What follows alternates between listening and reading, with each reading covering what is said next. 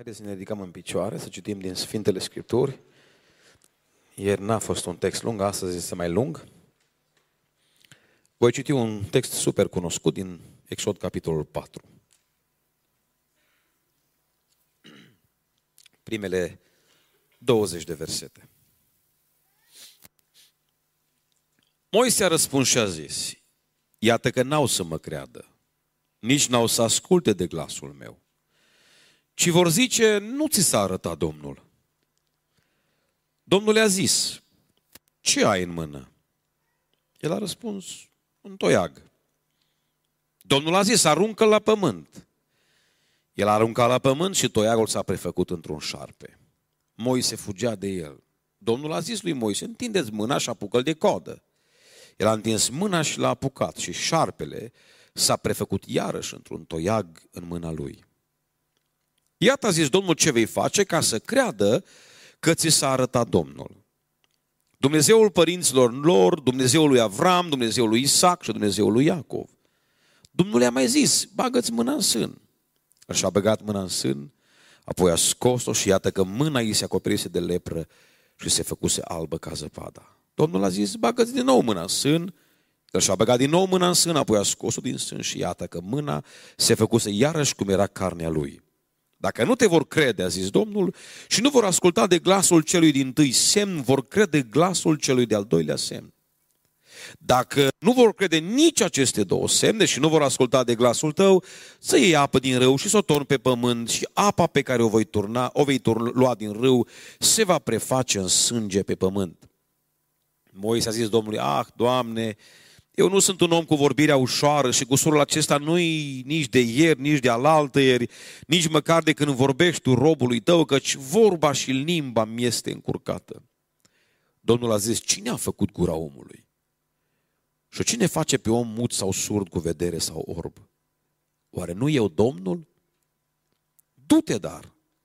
Eu voi fi cu gura ta și te voi învăța ce vei avea de, de, de spus. Moise a zis, ah, Doamne, trimite pe cine vei vrea să trimiți. Atunci Domnul s-a mâniat pe Moise și a zis, nu-i oare acolo fratele tău, Aron Levitu? Știu că el vorbește ușor, iată că el însuși vine înaintea ta și când te va vedea se va bucura în inima lui. Tu îi vei vorbi și vei pune cuvintele în gura lui și eu voi fi cu gura ta și cu gura lui și vă voi învăța ce veți avea de făcut. El va vorbi poporului pentru tine, îți va sluji drept gură și tu vei ține pentru el locul lui Dumnezeu. Ia în mână toiagul acesta cu care vei face semnele. Moise a plecat și când s-a întors la socul sau Ietru i-a zis, lasă-mă te rog să plec și să mă întorc la frații mei care sunt în Egipt ca să văd dacă mai trăiesc. Ietru a zis lui Moise, du-te în pace. Domnul a zis lui Moise în Madian, du-te, întoarce-te în Egipt, că toți cei ce umblau să-ți ia viața au murit. Și se încheie cuvântul așa. Moise și-a luat nevasta și copiii, i-a pus călare pe măgari și s-a întors în țara Egiptului. Și a luat în mână toiagul lui Dumnezeu. Amin. Vă invit să ocupați locurile. La tineri, ultima sesiune. Nu știu dacă vă pare bine sau vă pare rău, dar este ultima sesiune. Și haideți să ne rugăm Domnului să ne mai vorbească încă o dată. Când e vorba de hrana spirituală, nu te umfli ca și de aia pământească. De hrană duhovnicească este loc oricât. De aia eu cred că împlinătatea Duhului se poate crește la infinit.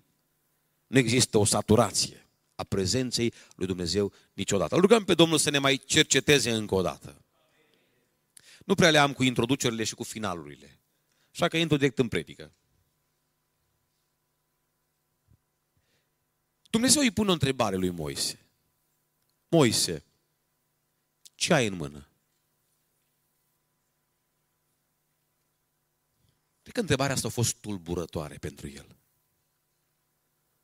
S-o fi gândit Moise, Doamne, întrebarea asta. Doamne, dacă mai fi întrebat întrebarea asta acum 40 de ani, acum la 80, ce să am? Un toiag, zis Moise. Noi ardelenii zicem o botă. Asta e tot, asta e tot. Doamne, de ce nu m-ai întrebat acum 40 de ani întrebarea asta? Acum 40 de ani, Doamne, eu chiar aveam ceva. Aveam statut, eram fiul fiicei lui Faraon. Eram proaspăt absolvent de universitate, de masterat și de doctorat. Aveam diplome, Doamne. Doamne, acum 40 de ani eram tânăr și aveam vise. Doamne, acum 40 de ani am încercat să izbăvesc pe Israel. Aveam planuri, aveam strategii, chiar vroiam să fac ceva. Doamne, de ce nu m-ai întrebat atunci? Acum 40 de ani aveam averi. Acum 40 de ani eram tânăr și frumos. Acum mă întreb, Doamne, 80 de ani? N-am nimic? Mi-ai spulberat toate visele? Mi-ai luat statutul, mi-ai luat bogățiile? Pasc oile socrului meu. Doamne, nici măcar oile astea nu sunt mele. Sunt oile socrului meu. Tot ce am. La 80 de ani, Doamne, sunt eu și bota asta. Și Dumnezeu îl întreabă, zice, Moise, hai să facem un târg. N-ai vrea să-mi dai mie bota asta? Cât ai? Cât ai? O botă. N-ai vrea să-mi dai mie toiagul tău să-ți arăt ce pot să fac eu, Dumnezeu, cu un moș și cu un toiag. Și toată cartea Exodului nu e ceva decât povestea extraordinară a unui bătrânel care a dat lui Dumnezeu un toiag. Ceva senzațional. Dar ce între primul verset și ultimul, fără prea mult exegeză, se întâmplă ceva. În primul verset Dumnezeu îl întreabă pe Moise, Moise, ce ai în mână? Și Moise spune, Doamne, am un toiag, e al meu. N-ai vrea să mi-l dai mie? Doamne, ia-l, ce să fac cu el? Știți ce spune în ultimul verset? Și Moise a luat în mână toiagul lui Dumnezeu. Mărit să fie Domnul. Între primul verset și versetul 20 se întâmplă un transfer. Toiagul lui Moise devine toiagul lui Dumnezeu.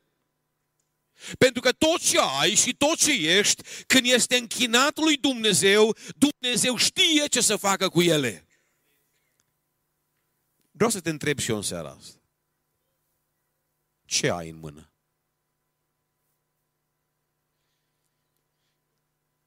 Ce vei face când te vei întoarce acasă în biserica locală? Ce poți să faci pentru Dumnezeu astăzi, aici și acum? Vreau să punem întrebarea asta corect. Nu-i foarte mult exegez în seara asta, mai mult gramatică. Frații mei, întrebarea asta nu este la trecut. Întrebarea aceasta este la prezent.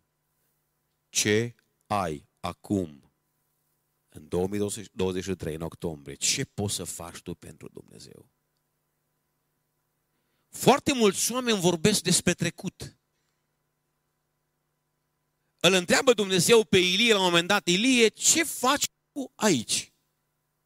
Exact întrebarea pe care ți-o pune Duhul Sfânții azi la conferință. Ce faci aici? Ce cauți aici? Ce ai în mână? Cu ce gânduri pleci acasă? Ce planuri ai de mâine încolo? La conferință e frumos, cântăm, plângem, ne dedicăm, ascultăm, suntem pasionați, arată bine și filmările și toate, grupuri de închinare.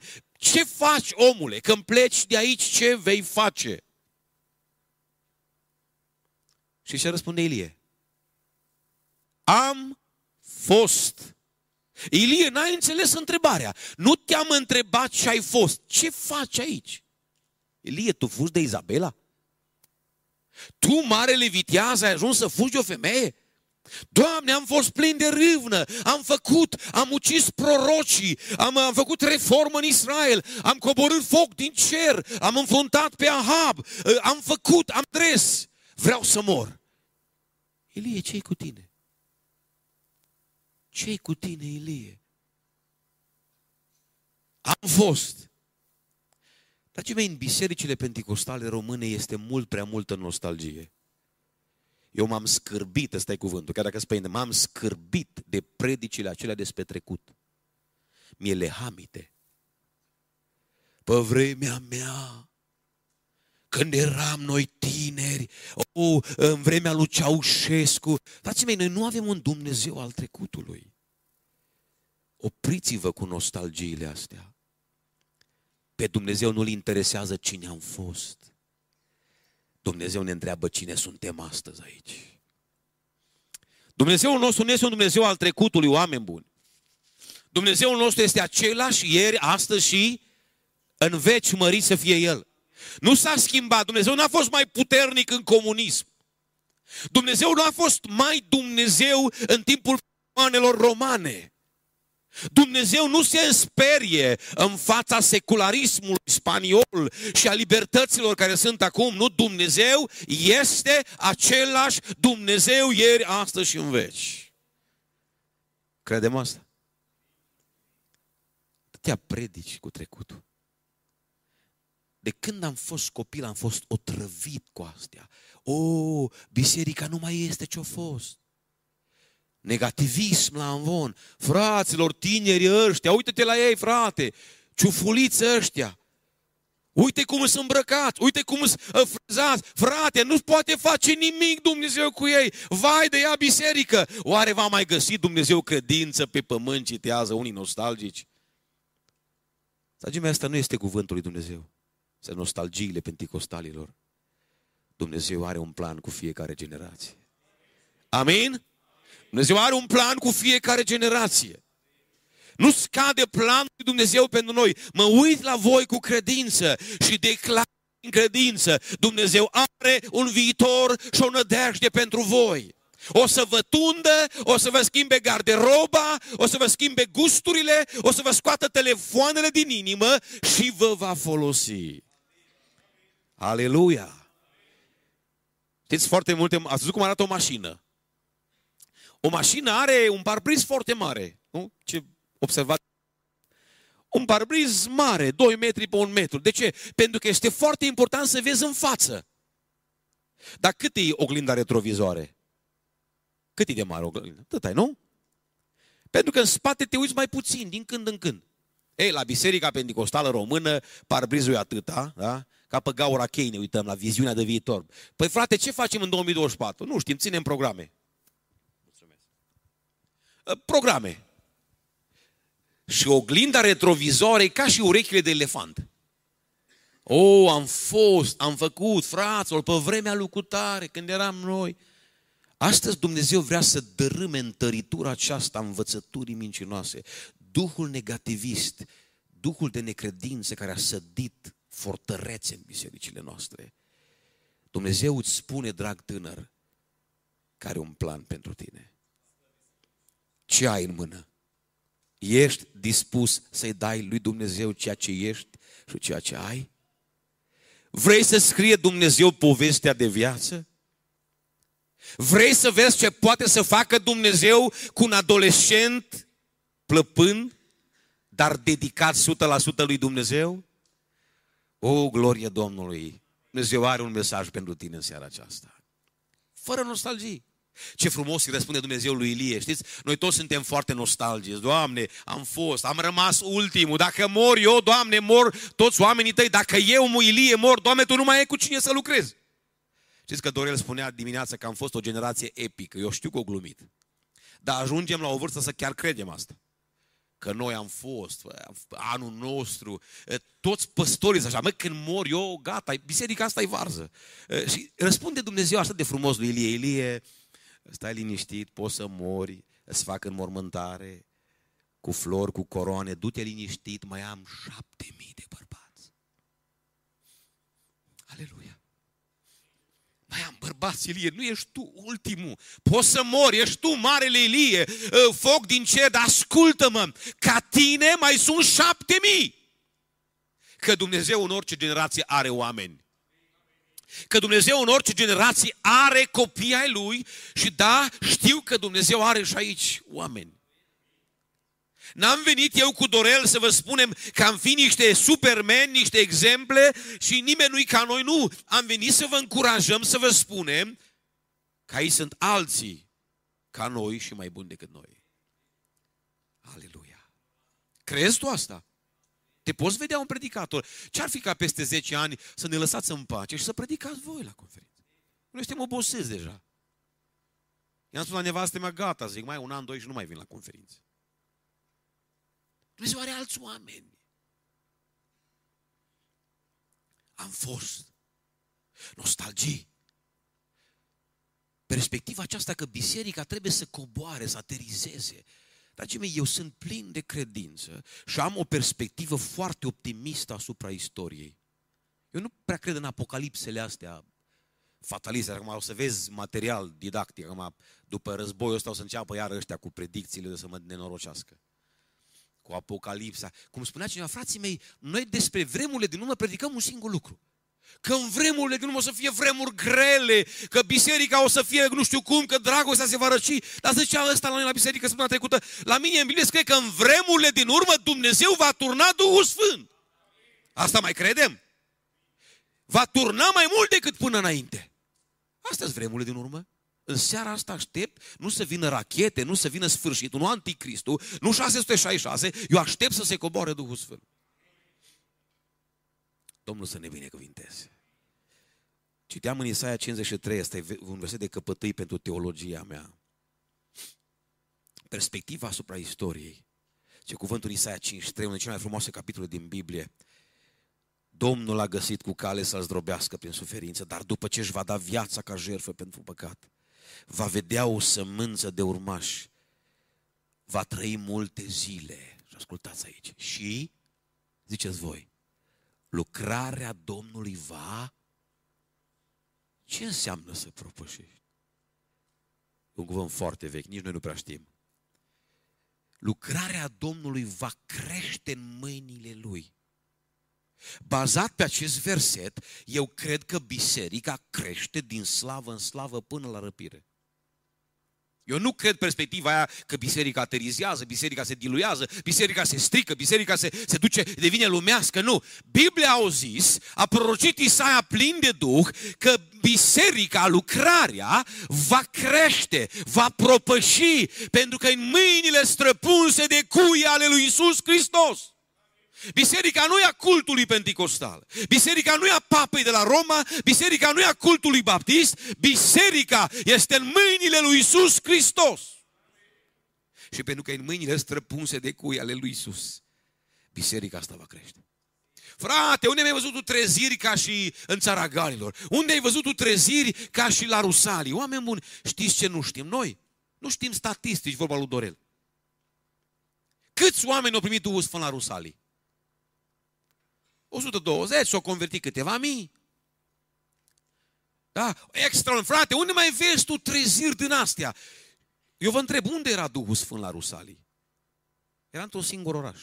Unde e Duhul Sfânt astăzi? În tot pământul. Știe cineva statistic câți oameni s-au pocăit astăzi? Încă suntem azi. 13. Știe cineva câți oameni s-au întors la Dumnezeu în 13 octombrie 2023?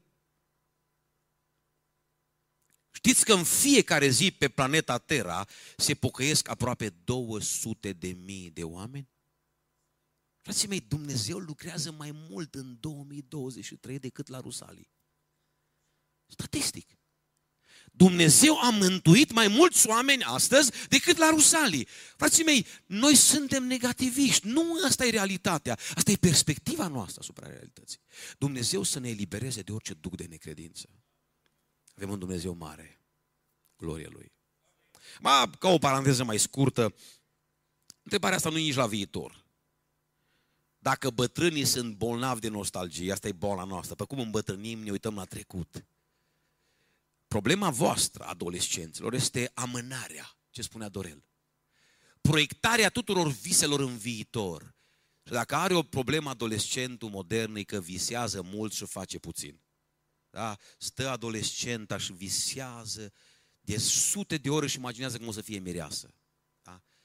stăm și scriem în cartea asta visată, mă, când o să ajung eu mare, ă, când o să mă pocăiesc, eu o să mă pocăiesc cum trebuie, dar acum încă nu. Dar când eu o să mă pocăiesc, apoi o să fac, o să dreg, când mă voi căsători, apoi să vezi, ă, o să fac, o să...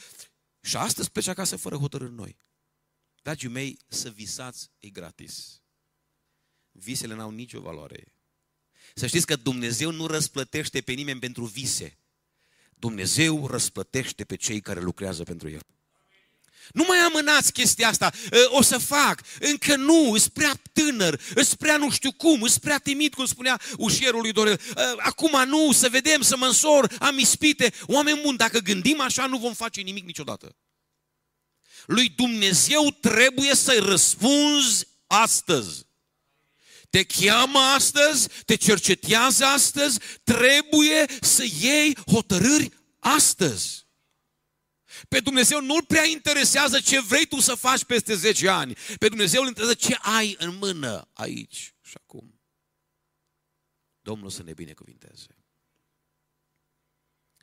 Dragii mei, ideea de bază a acestei predici. Și ne învață acum la institut ideea exegetică sau ideea predici, ideea centrală. E atât de simplă. Mă uit la povestea unui bătrân cu o botă și văd ce poate să facă Dumnezeu cu puțin. Și asta e ideea. Dumnezeu, care este mare, face lucruri mari cu puțin. Amin? Credem asta. Dumnezeu face lucruri extraordinare cu puțin. De aceea predica asta se numește simplu. Puținul meu în mâna unui Dumnezeu mare. Ai curaj să-i dai lui Dumnezeu toiagul tău? Moise are încredere. Doamne, ți-l dau. Nu știu, problema noastră a, a tinerilor este că suntem mult prea îndopați cu efecte speciale. Ați văzut prea multe filme. Asta e tradus, da? Ați văzut prea multe filme și când citiți aici despre minuni, vi se pare ceva așa, na, Harry Potter abracadabra, pești, s-a făcut toiag, un șarpe. Ați văzut prea multe desene, prea multe de-astea speciale, cu monștri, cu Bruce Willis care nu mai moare, îl împuși și nu moare. Și vi se pare că astea sunt chestii de film, de Harry Potter, de abracadabra. Oameni buni, ce citim noi aici este puterea lui Dumnezeu. Ați înțeles? Puterea lui Dumnezeu. Nu sunt povești nemuritoare. Și chiar te întreb, tu, tânărul, îndopat cu efecte speciale, cu prea mult Hollywood. Tu mai plângi? Te mai emoționezi când citești aici? Te trec fiorii, tu îți poți imagina că aici s-a întâmplat aievea și că nu-i film, deci nu-i regie, nu-i, regi, nu-i un regizor, nu sărituri de aia de pe stâncă, nu. Aici Biblia spune că Moise aruncă toiagul pe pământ și toiagul se face în șarpe. Extraordinar. Și când prinde Moise șarpele de coadă, șarpele se preface în toiag. Ăsta e Dumnezeu. Eram într-un templu hindus, vizitam cu Andreea și totul mi explica acolo ghidul, zice, mitologia hindusă și zeu cu tare și uh, când asculți mitologia hindusă, îți vine să râzi. Îți povești ca și cu alea cu harapal, cu zei care se împerechează și ies alți zei și se răzbună. Niște povești aia de grădiniță. Și mă gândeam, Doamne, ce religie stupidă. Ăștia chiar cred M-a zăpăcit ghidul ăla cu mitologia hindu, să zice așa. Am ieșit din templul ăla și am zis, slăvit să fie Domnul, că noi nu avem mitologie. Tot ce citesc eu în cartea asta este istorie. Dumnezeu intră în istorie și face miracole. Cu un bătrân care zice, Doamne, îți dau ție tot ce am și atât am un toiag. Oameni buni, vă puteți imagina ce a făcut Dumnezeu cu toiagul ăsta?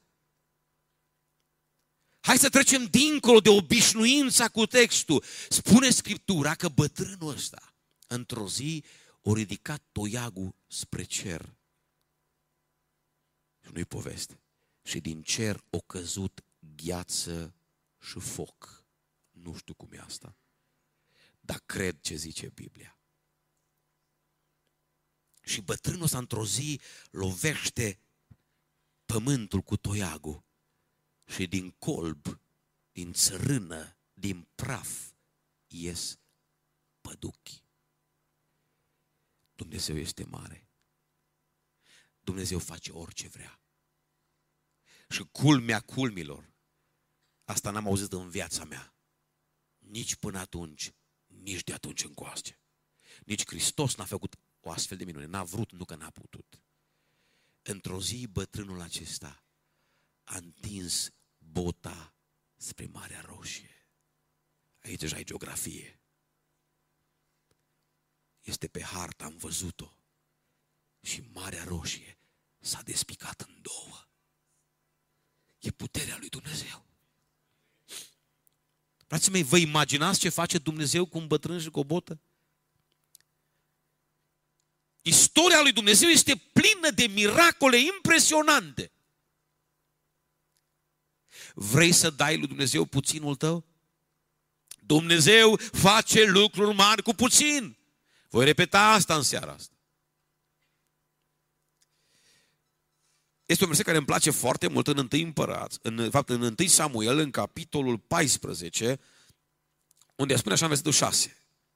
Ionatan a zis tânărului care îi purta armele, vino și să pătrunde până la straja acestor netăiați împrejur. Poate că Domnul va lucra pentru noi. Și auziți aici un principiu dumnezeesc, căci nimic Căci nimic nu împiedică pe Domnul să dea izbăvire printr-un mic număr ca și printr-un mare număr. Deci Biblia te învață astăzi că matematica pentru Dumnezeu nu există. Nu că nu știe, e deasupra ei. Matematica la Dumnezeu e relativă. Adică un mic număr ca și un mare număr e tot una. Dumnezeu face aceleași lucrări cu numere mici ca și cu numere mari. Asta e Dumnezeu. Deci plus 3 sau minus 3 la Dumnezeu e tot una. O, slăvi să fie Domnul. Hai să aplicăm principiul ăsta la câteva domenii. Dumnezeu, ca asta se zice aici, de fapt, Ionatan, lucrează cu un număr mic de oameni la fel de ușor ca și un număr mare de oameni. Credem asta. Dar nu am minunat de predică. Crezi că Dumnezeu poate să lucreze în bisericuța ta mică? Sau visezi să fii și tu un BBSO, că trebuie să spune aici zilele astea. Și un mega church și, oh, dacă am fi și noi un cor de 100 și o biserică de 1000, da, Dumnezeu ar lucra. Nu, aia nu-i credință.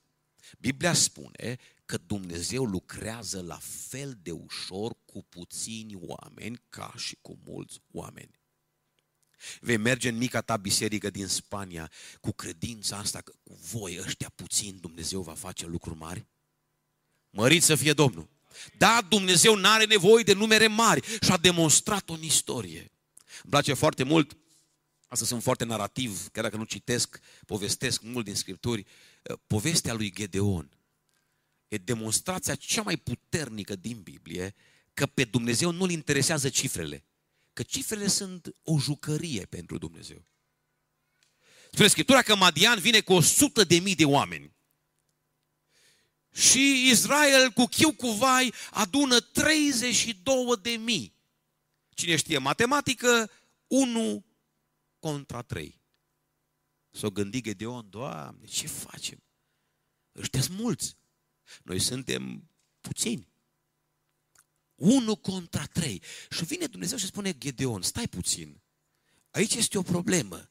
Sunteți prea mulți cum prea mulți, Doamne? Unu contra trei. Gedeon, sunteți prea mulți. Eu, Dumnezeu, vreau să-ți demonstrez și prin tine întregii istorii biblice că eu sunt un Dumnezeu care n-am nevoie de mulți oameni. Tu te fă un anunț. Uite, în tabără fă un anunț. Dacă cuiva îi frică, dacă cuiva e dor de nevastă, să meargă acasă. Și ca de obicei, cei mai mulți sunt fricoși și cu dor de neveste. 22 de mii din 32 pleacă acasă. Rămân 10 mii de bărbați. 1 la 10. Și Gedeon tremură, Doamne, suntem prea puțini. Și Dumnezeu zâmbește. Și Gedeon, sunteți prea mulți. Câți au rămas? Nu prea știți Biblia, nu? Da? Este un film 300, să nu le confundăm. filmul film, ăia troieni, povești, da? Ăla, filmul e abureală. Aici ăia 300 a lui Dumnezeu. Da? Filmul adevărat, nu ăla de la Hollywood. 300 de bărbați înving 100 de mii de bărbați. Ca să știe orice tânăr în veacul 21 că Dumnezeu este puternic. Și El lucrează cu 300 de oameni mai bine decât cu 100 de mii. Mărit să fie Domnul! Cu câți oameni a răsturnat Hristos lumea asta? Da, lumea asta e întoarsă cu sus în jos, pentru că în viacul întâi s-au pus deoparte 12 bărbați pentru Dumnezeu. Dragii mei, oare puteți să vedeți așa cum vede Dumnezeu? Nu cumva sunteți biserici complexate de numărul mic, de faptul că au plecat mulți în Germania și Spania în cădere economică și ați fost cândva mulți, era bine financiar, ă, dădeau buzna românii cu autocarele și peste granițe și ă, încet, încet au plecat. Ei au venit pentru bani. Că s-au terminat bani, au plecat și ei în Germania. Voi ați rămas puteți să credeți că Dumnezeu are un plan cu voi în Spania? Oare puteți voi să vedeți ce vede Dumnezeu? Dumnezeu nu are nevoie de mulți. Cu 12 membri dedicați 100%, Dumnezeu întoarce Coslada pe dos, întoarce Arganda pe dos, întoarce tot Madridul. El poate să schimbe Spania cu voi. Voi ce ați văzut în băiatul ăsta care a vorbit în spaniol aici? Ce ați văzut în el? A, un copil, o zis și el ceva. Știți ce vede Dumnezeu? Tânărul ăsta, într-o zi, va predica plin de Duhul Sfânt Evanghelia spaniolilor.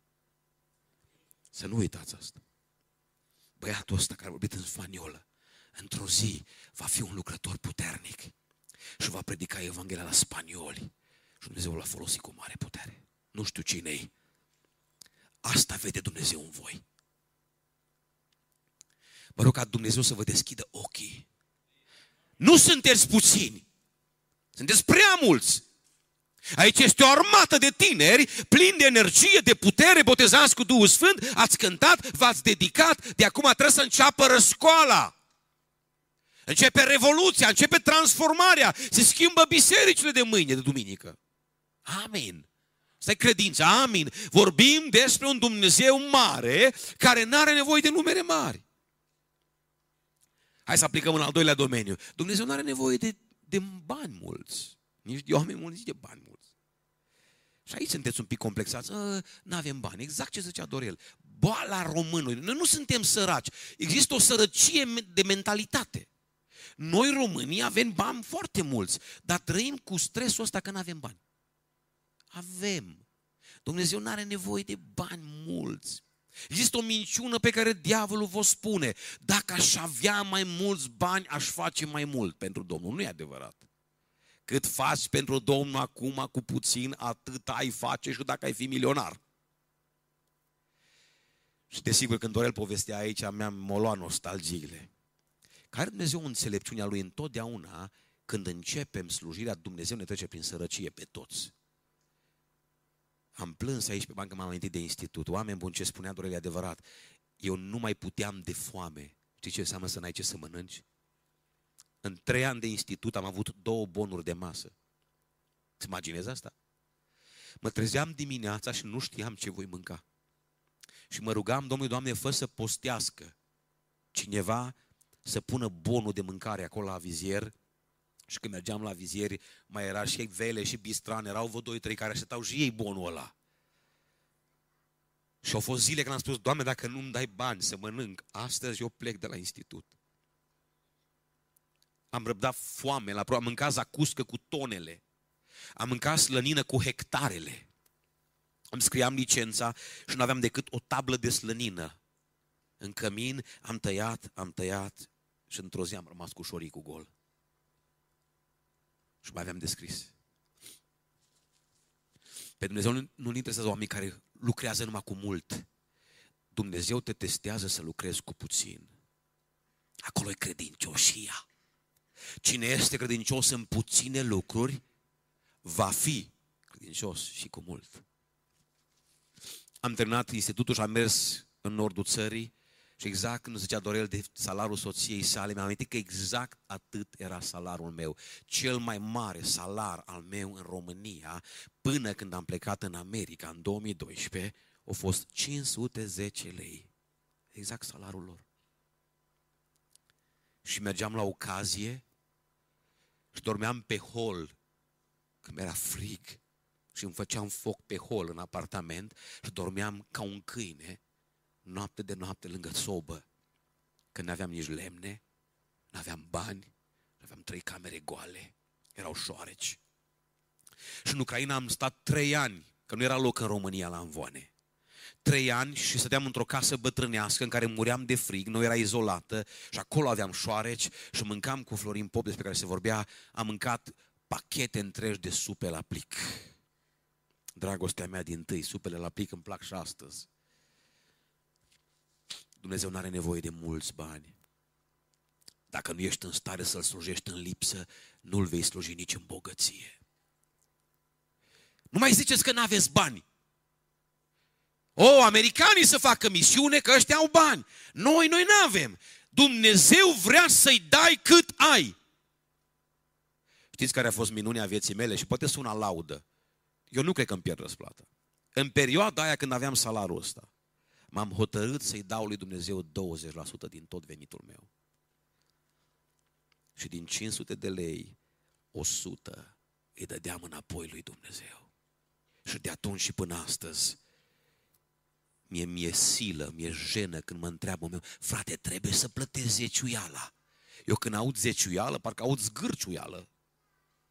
Aia e pentru evrei, oameni buni, mă duc zgârciță aia. Pentru creștinii peste 10%. Și câteodată parcă mi rușine și cu 20%. Am prieten păstor care dă 30%. Și tu nu dai nici măcar 10 și câștigi mii de euro. Și ai pretenția că te sacrifici pentru Dumnezeu, că mai vii pe la biserică? Frații mei, exact cum o să-ți Dorel, dedicarea se testează la buzunar. Toate predicile sunt bune până ajungi la bani. Atâta scrofăleală și mustrare cât am căpătat pentru predicile astea cu banii, n-am primit în viața mea. Tu habar n-ai, tu nu știi, tu n-ai copii, tu nu ești însurat, viața e grea. Domne, îi doare pe oameni, nu suportă să audă predici despre bani. Dar frații mei, la buzunar ne testează Dumnezeu. Și ce-o zis Dorel de Andy Stanley, e adevărat, eu am spus în biserica la Dej, vreau să botezăm toți membrii cu tot cu pormoneu. Că penticostalul românii botezat numai el, pormoneul nu-i botezat. Dumnezeu vrea să te folosească cu puținii tăi bani pe care îi ai. Începe și dă. Și Dumnezeu nu are nevoie de nici de mult timp. Trăim cu o impresie, din nou, un duc de necredință ne inspiră, a, e greu să faci lucrarea Domnului, a, trebuie vreo 10 ani, ă, trebuie schimbări, frații bătrâni. Oameni buni, Dumnezeu poate să facă minuni dintr-o dată. Dintr-o dată. Eu 12 ani mi-am căutat nevastă. Păi 12 ani e mult și să numeri. Dacă e vreunul disperat aici, peste 30, eu am gustat asta. 12 ani am căutat ca disperatul și nicio fată nu se lipea de mine. Exact cum ziceam și cu alte ocazii, am avut mare trecere la fete. Toate fetele când mă vedeau spuneau, treceți vă rog. Bani n-aveam, mașină scumpă n-aveam, nici frumos, nici deștept. Măi, m-au refuzat, nu știu câte, nu știu, zeci de fete m-au refuzat. Deja eram traumatizat, eram apansamente peste tot. Mă, când au apărut cine trebuie, când Dumnezeu are un plan, nu 12 ani, 12 săptămâni. Am văzut-o pe Andreea și undeva, dacă tăiem introducerea și finalul, în 12 săptămâni m-am trezit într-o dimineață că sunt surat. Dădeam cu mâna așa, băi, adevărat. Încă visez că nu sunt surat și sunt foarte chinuit. La 10 ani de la nuntă încă visez că îmi ca o nevastă. E un chin. Deci sufăr în vis și când mă trezesc dimineața e ceva fenomenal. Oh, stai că sunt surat. Slavă Domnului aici, dau cu mâna să văd de adevărat. Așa am fost de traumatizat. Dar când Dumnezeu împlinește planurile Lui, se întâmplă totul dintr-o dată. Pentru că zice un cuvânt, Dumnezeu va îndeplini pe deplin și repede cuvântul lui pe pământ. Dumnezeu are vremea lui. Și la vremea lui lucrurile se întâmplă. Domnul să vă binecuvânteze pe toți. Așteptați cu răbdare că Dumnezeu lucrează. Dumnezeu face lucruri mari cu puțin. A, știu că gândul care vă paște pe mulți, așa un fel de gând, da, predică, retorică. Dar totuși Moise a fost Moise. Frate mie, nu poți să spui că eu sunt Moise. Totuși Moise a fost Moise. Vreau să vă întreb pe voi în această seară. Da? Hai să deschidem puțin mintea. Este cineva aici? Vreau să-l cunosc, să-i strâng mâna, să fac poză cu el. Este cineva aici care este mai sărac decât a fost Moise? Este cineva care nu are nici cât a avut Moise? Este cineva care nu are numai o botă? Și hainele de pe el? Nimeni. Deci noi toți putem să dăm lui Dumnezeu mai mult decât a dat Moise. Toți. Haideți să fim optimiști. Noi putem să facem mai mult pentru Dumnezeu. Avem resurse mult mai mari. Cu alte cuvinte, al doilea gând din seara asta este pentru Dumnezeu nu există prea puțin. Frate, nu pot, eu n-am. Uh, îți demonstrez că ai mult mai mult de oferit Domnului decât a avut Moise. Uitam aici la condițiile de la Coslada. Nu vine să mai plec înapoi la Dej. Uite ce frumos e aici. Arhitectura, monitorul, aer condiționat, merg toate boxele, închinarea, mă aud foarte bine pe boxele de control. Mai mare dragul să predici. Și așezarea asta pe lat e foarte faină din punct de vedere vizual. Știți că eu anul acesta am predicat la cea mai săracă biserică pe care am întâlnit-o. Biserica de sub copac. În Gojola, în Etiopia, m-au chemat frații să predic. Oamenii n-au nicio clădire. Și în fiecare duminică când mă duc acolo, an de an, predic sub un copac. Și culmea, de la prima predică și până la doua într-un an, s-au pocăit, nu știu, 10, 12 musulmani. Sat musulman 100%. Dovadă că Evanghelia are putere. Ea nu depinde de clădiri, nu depinde de microfoane, de PowerPoint, nu depinde de tobe, nu depinde de proiector, de laptop. Evanghelia are putere, glorie Domnului. Dar noi nu avem oare mai mult de oferit? Uite la condițiile astea. Mă gândeam la Pavel. Dacă ar fi avut Pavel condițiile de transport care le avem noi. Pavel săracul mergea cu cămila, mergea cu măgarul, mergea cu barca, cu vaporul ce era acolo, corabia. Eu m-am suit în avion, m-am culcat în Cluj și m-am trezit la Valencia.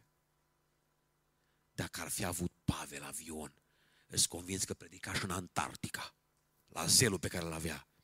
Oameni buni, noi nu conștientizăm ce privilegii avem de la Dumnezeu.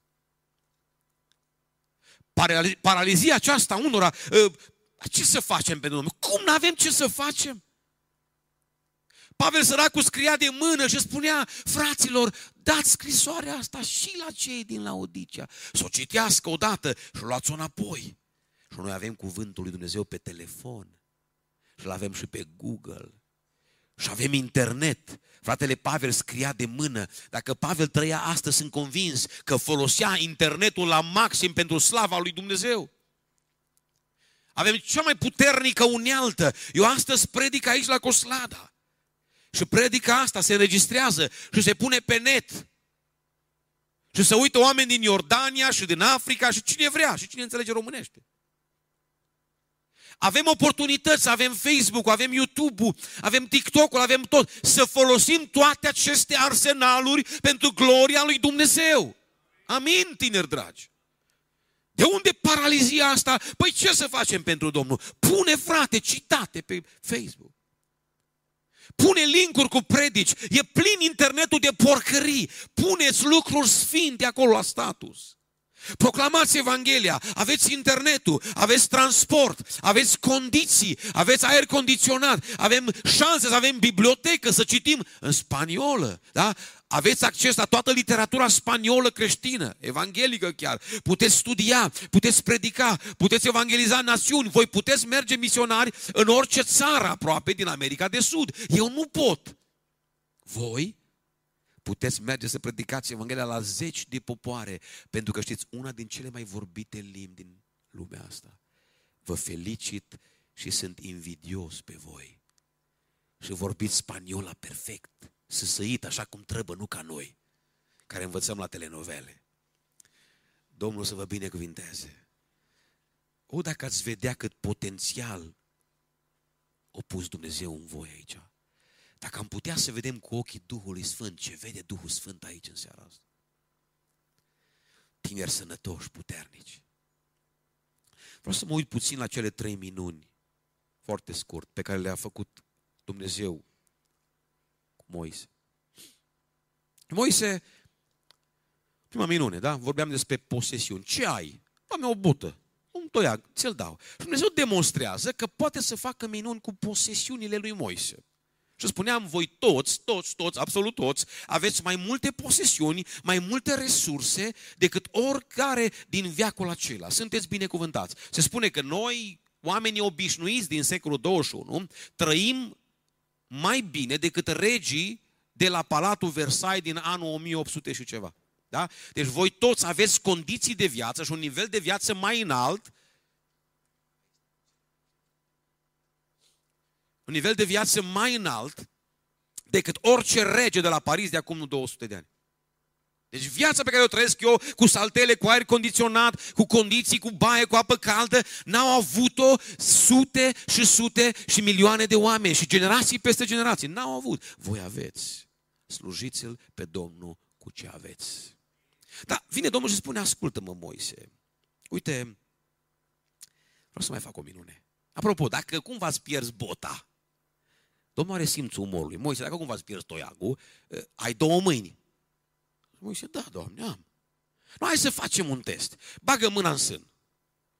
Scot eu. Lepră. Bagă înapoi. Scot eu. Sănătos. Nu, Moise, ce zici de asta? Dacă îți pierzi bota, du-te și fă minuni cu mâinile. Acum vă întreb eu pe voi, aveți două mâini. Unii vă uitați la mine așa cu aer filozofii, nu știți? Pipăiți-vă un pic, ia vezi, ai? Slavă Domnului aveți! Poate Dumnezeu să facă minuni cu mâinile voastre. Ce frumos, ă, ă, parcă zâmbește Dumnezeu Moise, adică ți-am dat două mâini, n-ai botă, n-ai resurse, ți-am dat două mâini. Mâinile sunt resursa mea pentru tine. Ți-am dat mâini, alții n-au mâini. Și da, să știți că sunt oameni care n-au mâini. Dumnezeu, cu alte cuvinte, a pus în noi resurse naturale. Dragi tineri, adolescenți, copii, aveți niște lucruri grozave de la Dumnezeu. Sunt invidios pe voi. Aveți sănătate. Noi nu prea mai avem atâta. Aveți tinerețe. O, oh, ce potențial. Sunteți tineri. Cum spuneam eu, un frate în vârstă, ei nu gelos pe darul tău de predicare, gelos pe tinerețea ta și eu sunt gelos pe voi. Eu aș vrea să mai am 18 ani. Aș trăi altfel. Aveți potențialul numit timp. O, dacă ați fi conștienți, dacă ați ști, îmi pare rău de vacanțele alea pierdute, aș fi putut citi, aș fi putut studia Biblia mai mult, să merg în misiune. Au fost vacanțe petrecute în India, din iunie până în septembrie, au fost extraordinar, dar au fost și vacanțe pierdute pe la strand și pe la... Dacă ați ști acum ce valoare are timpul acesta, adolescența, poți învăța o limbă străină, poți studia Biblia, ai timp, omule, ai timp, ai sănătate, ai energie, vine o vârstă că nu mai ai chef să faci nimic.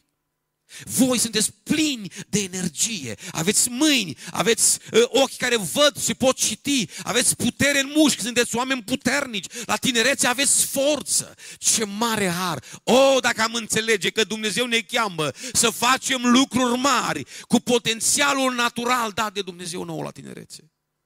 Nu așteptați, oameni buni, să faceți 40 de ani. Îmi spunea un prieten Emi, și eu o să predic ca tine. Dar întâi ă, vreau să-mi dedic tinerețea afacerilor, să fac bani, să îmi fac o carieră. Când o să am și eu o casă, o să predic ca și tine. Și nici în ziua de astăzi nu a început să predice.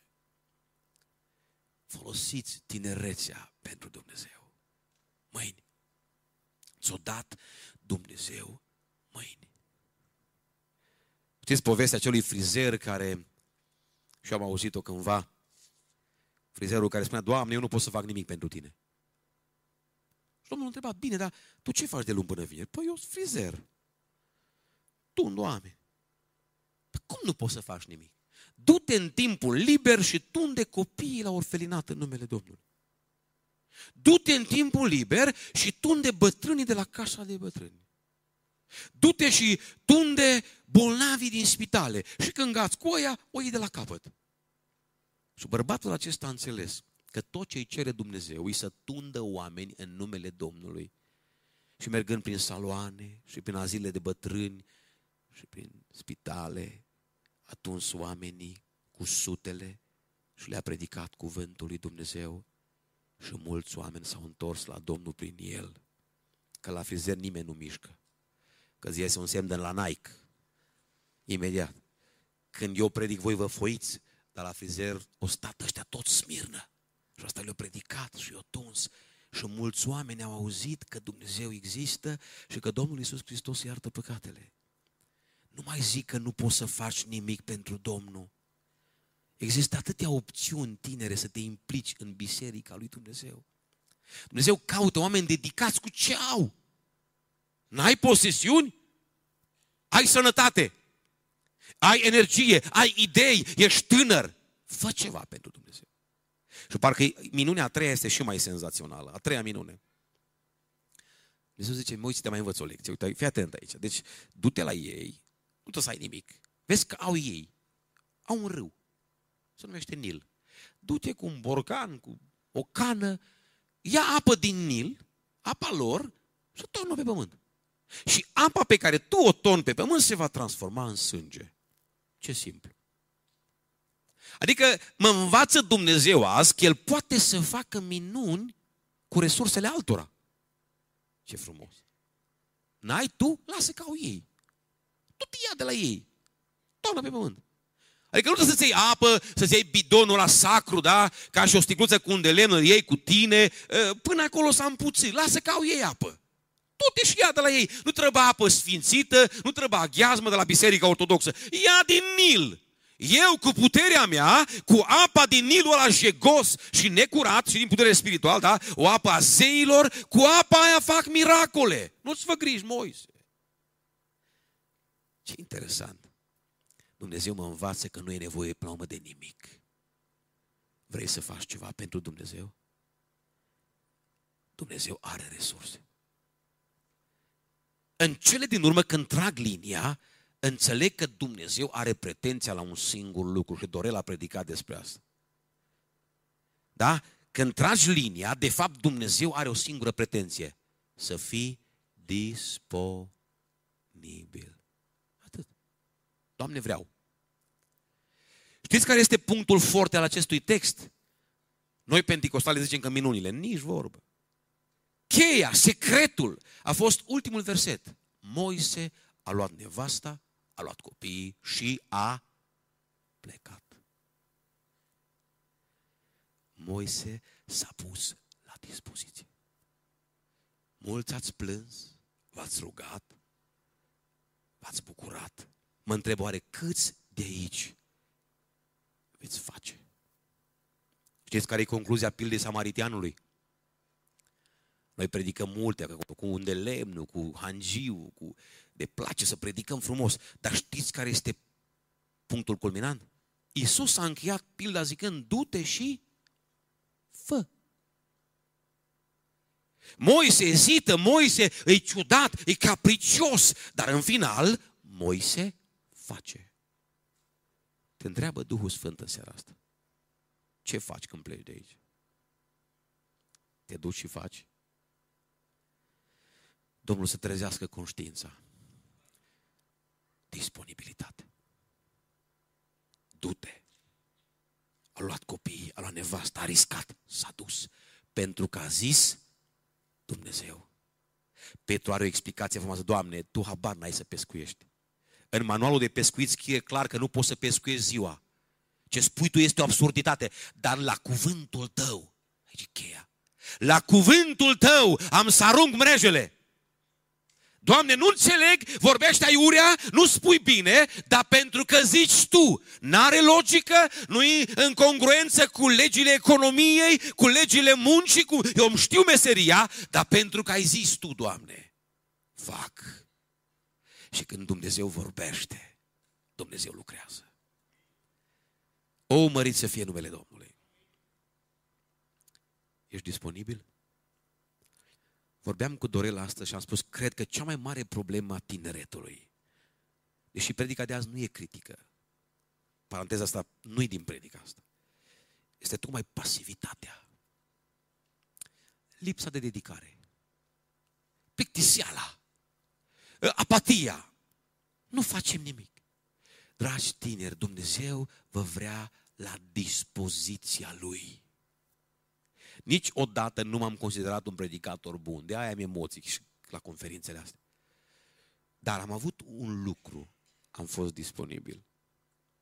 Dacă o trebuie să predic de trei ori într-o zi, dacă a fost nevoie la o mormântare de Paști, de Revelion, biserica mă trimitea pe mine. Am avut o zicală, mă iertați, acum devin foarte nereligios lăsăm limbajul sacru. Așa spuneam acum 20 de ani și mi-a rămas proverb. Auzi, decât rezervă la Real Madrid, mai bine titular la Steaua. Dacă frații nu mă pun la predică la Cosla, dacă știu internetul și zbâlbâi, mă duc păsate. Toată viața am predicat. M-am dus, am slujit. Pentru mine numărul nu contează. M-am obișnuit că după institut, primele predici, trei ani cu Florin Pop, am fost la o biserică de trei membri. Fratele Ion, sora Anuță și sora Ileană. Și eu predicam, eu cântam, eu dădeam îndemn, eu mă rugam. Faptul că ieri au fost mulți și astăzi puțin, vorba lui Dorel, I don't care. Eu văd mulți aici, că eu am început la trei. Slăvi să fie Domnul. Dar te întreabă Dumnezeu, tu ești disponibil? Ultimul gând al acestei serii. Știți, Moise, aici parcă e român. Nu știu, parcă are gene românești face Dumnezeu trei miracole. Spune, Moise, uite asta, asta, asta. Dacă nu merge asta, merge asta. Dacă nu asta, merge asta. Și după toate trei Moise încă știi, Doamne, da, dar este o problemă. Îs bălbăit. Și Dumnezeu se înfurie. Moise, nu i-am făcut gura. Doamne, nu pot! Trimite pe cine vei vrea! Ce spiritual e Moise! Exact ca noi românii. Doamne, folosește pe cine vrei! Când le spun la tineri, Doamne, să se roage pentru daruri, zic, Domnul dă la cine vrea. Ce spiritual suntem. Doamne, trimite pe cine vrei. Dar Domnul, nu, nu, nu, pe tine vreau. Doamne, nu, eu nu pot, eu sunt bâlbâit, eu nu sunt de carieră, nu sunt un speaker motivațional, eu nu am oratoria la mine. Doamne, pe cine vrei Tu că ești Dumnezeu, dar nu pe mine. Domnul a spus, Moise, tu mergi. Când se roagă apostolii, Doamne, scoate lucrătorul la seceriș, pe cine trimite Domnul? Pe ei. Așa că rugăciunea asta e periculoasă. Te va trimite Dumnezeu pe tine. Dragii mei, pe mine mă surprinde povestea lui Moise. Știți de ce? Că Dumnezeu alege un bâlbâit notoriu să transmită un mesaj celui mai puternic împărat de pe pământ. Dumnezeu parcă sfidează logica. Cum de asta nu... Dar, frații mei, asta nu era bâlbâit de el așa cum mai bâlbâi eu la predică. Ăsta era așa de bâlbâit că avea nevoie de traducător. Asta zice Biblia. Nu înțelegea faraon absolut nimica. Îi zicea, ce-o zis? Și faraon, ăsta, Aron zicea, o vrut să zică, ă, ă, până zicea ăsta, uita ce o vrut să zică.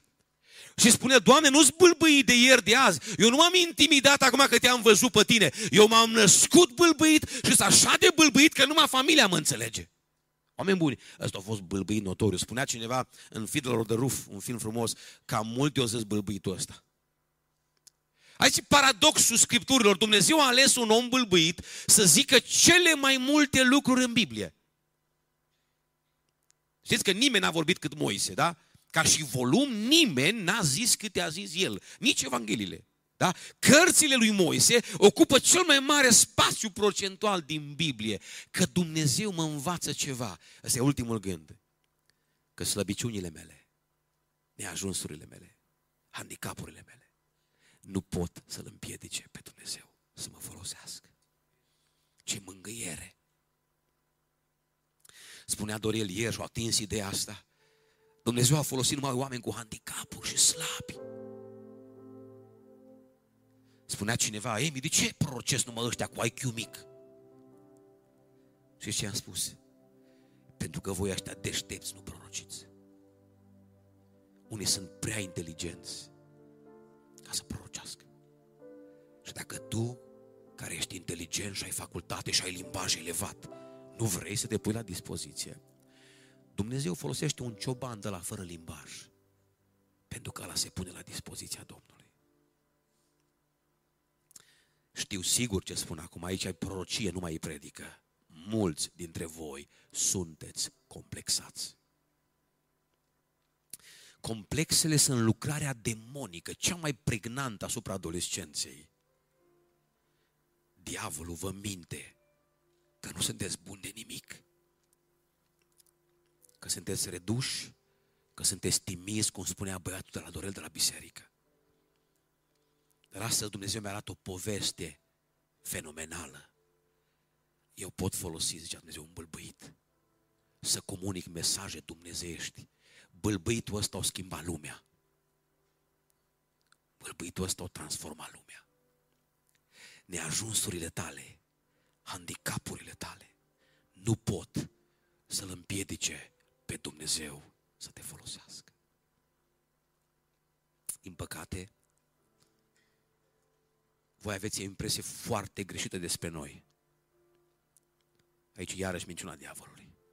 Voi aveți impresia că eu, că Dorel, noi suntem niște oameni foarte puternici. Dacă aș da microfonul la nevastă mea să vă zică cine sunt, dar nu îl dau. Am emoții.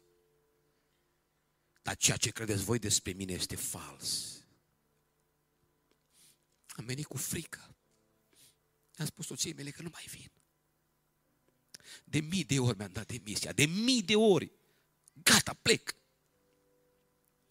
Voi habar n-aveți câte slăbiciuni, câte probleme de sănătate, câte probleme de neîncredere, de frică, de complexe avem noi. Divulg, mă mărturisesc public. Câteodată mă uit în oglindă și zic, Doamne, cum ai putut să mă alegi pe mine? Nu pot să cred, Doamne, dar cum? Am atâtea slăbiciuni că eu mi-aș da demisia în fiecare zi. Dar există un verset care pe mine mă întărește în Sfintele Scripturi. Ăsta e unul din cele mai frumoase versete pe care eu le-am văzut în Biblie. De Scriptura că zis Pavel, Doamne, am un țepuș care mă face neplăcut atunci când predic. Mi-acum încurge nasul, îi curgeau ochii. Altul era bâlbâit. Doamne, te rog, ia țepușul ăsta. Doamne, am o slăbiciune. De ce nu mă folosești fără slăbiciuni? Că mulți dintre voi așteptați să dispară slăbiciunile, să fiți mai tari ca să începeți lucrarea. Nu! Este o gramatică existențială demonică. Nu! Și răspunde Dumnezeu lui Pavel ceva magistral. Biblia nu poate fi contrafăcută. Aici sunt niște perle. Zice, harul meu îți este de ajuns. Fiindcă harul meu, puterea mea, în slăbiciunea ta, este făcut de săvârșit. Aleluia! 2 Corinteni, capitolul 10 spune asta, 2 Corinteni 12, cu versetul 9 harul meu, puterea mea în slăbiciunea ta îi desăvârșit. Dumnezeu nu poate lucra cu oameni perfecți. Ați auzit? E nevoie de slăbiciunea mea ca harul lui să se perfecționeze. Harul lui, puterea lui, cu slăbiciunea ta, cu diminitatea ta, cu bâlbâielile tale, e desăvârșit. E formula perfectă a succesului spiritual. Ai înțeles? Dumnezeu are nevoie de timiditatea ta, are nevoie de frica ta, are nevoie de slăbiciunile tale, că nu-i despre tine, nu-i despre inteligența ta, e despre puterea Lui. Și puterea Lui în slăbiciunea ta se face perfectă. Când mă uit în oglindă și întreb pe Domnul de ce m-a ales, îmi amintesc de versetul ăsta. Și mă liniștesc. Vă spun sincer altă mărturisire, dacă aș fi știu cât de mare e costul slujirii, n-aș fi ales niciodată. Ce-o zis Dorel o parte. E atâta suferință. Te jignesc cu oamenii, te calcă în picioare, n-ai bani. Sănătatea s-a dus. De când am început să păstoresc, mi s-a dus sănătatea în cap într-un an. Irreversibil, probabil. nici nu mă interesează cât trăiesc.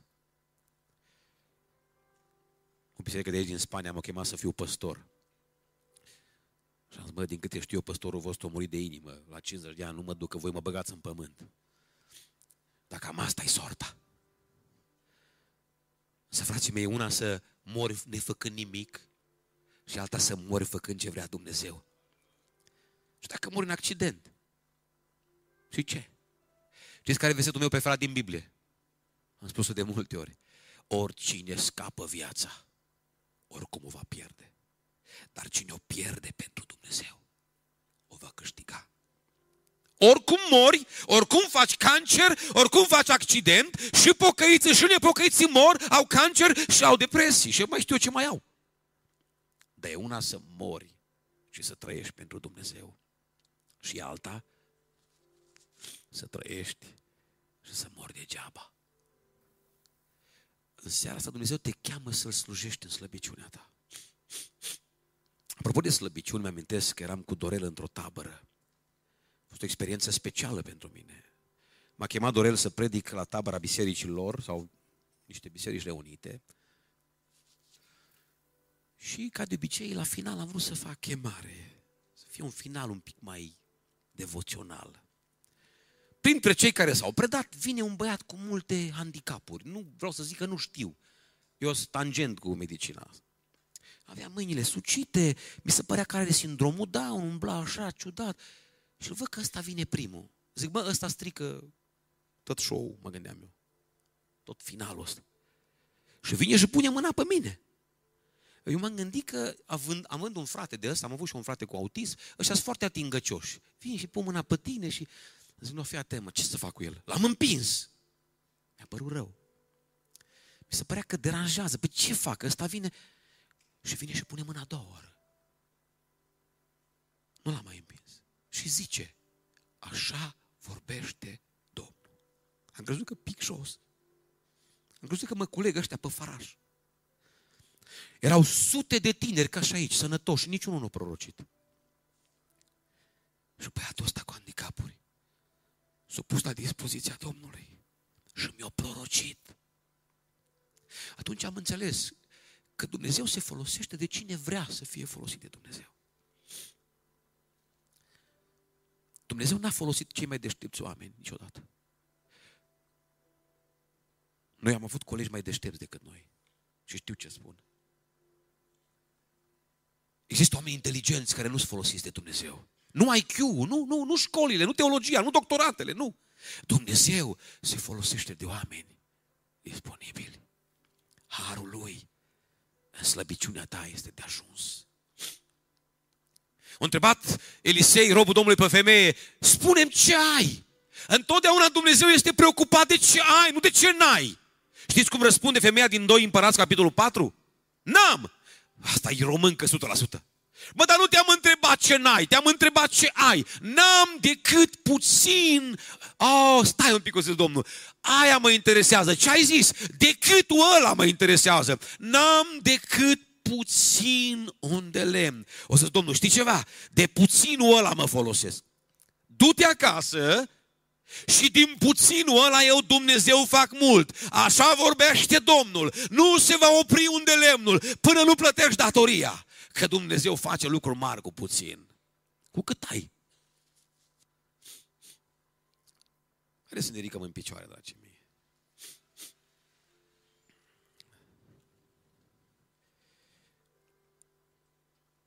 Eu văd prin Duhul ce vrea să facă Dumnezeu cu Biserica Română din Spania. Și îl rog ca Duhul Sfânt să deschidă ochii fiecărui om prezent aici. Să credeți, să înțelegeți și să acționați. Dumnezeu vrea să miște țara asta cu românii din Spania. Eu cred, ăsta nu e slogan. Eu cred. Dumnezeu se folosește întotdeauna în Biblie de imigranți.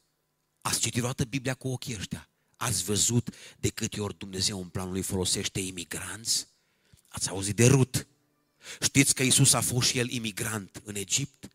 Știți că Dumnezeu se folosește de imigranți pentru mântuirea popoarelor? Poți să înțelegi tu mesajul ăsta profetic în seara asta? Dumnezeu vrea să te folosească. Cu puținul tău, cu cât ai, cu cât ești, cu energia ta, cu știința ta, cu limba spaniolă pe care o știi și eu nu știu, uh, cu slăbiciunile tale, Dumnezeu așa cum ești, pune-te pe altar. Dumnezeu vrea să ia toiagul tău în mâna Lui și să facă minuni. Vrei să-ți scrie El povestea de viață de azi încolo? Închei cu o ilustrație banală.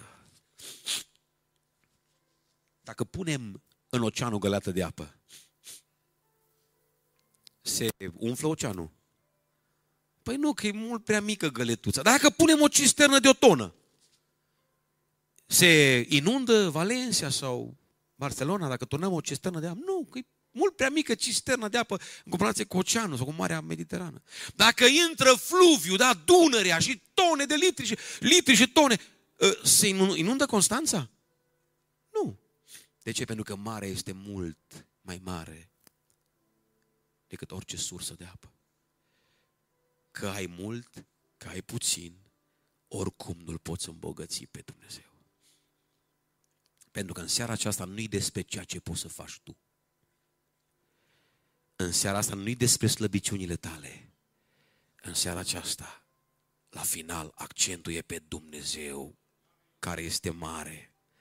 Gloria Lui! Vreau să ne concentrăm nu pe ceea ce se vede, nu vreau să mă uit cu ochii de carne la freze, la vopsele, la ruj, la botox, nu. Închid ochii și refuz să văd ce se vede. Tinerii care stau pe telefoane, da, ă, retorica asta negativistă, ăștia dependenți de TikTok, nu. Închid ochii și îmi pun toată încrederea în Dumnezeu care este mare.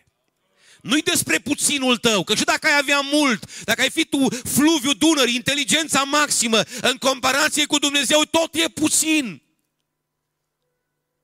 Puținul tău nu are nicio valoare dacă stai să-l evaluezi obiectiv. Dar dacă îl pui în mâna unui Dumnezeu mare, Dumnezeu face lucruri mari. Și vreau la final de slujbă să cântăm o cântare. Am chemat grupul de închinare, le-am schimbat cântarea.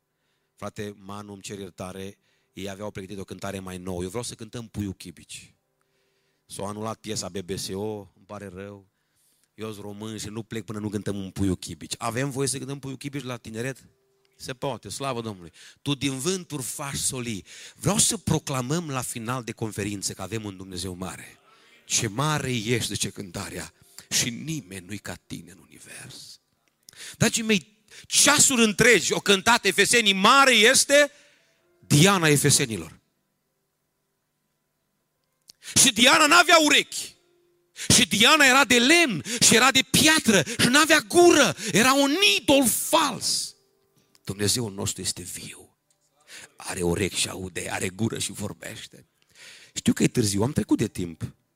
E prea mult dacă cântăm și proclamăm cât de mare e Dumnezeu. Vreau să-mi pun toată încrederea și vreau să vă ațintiți privirile asupra Lui.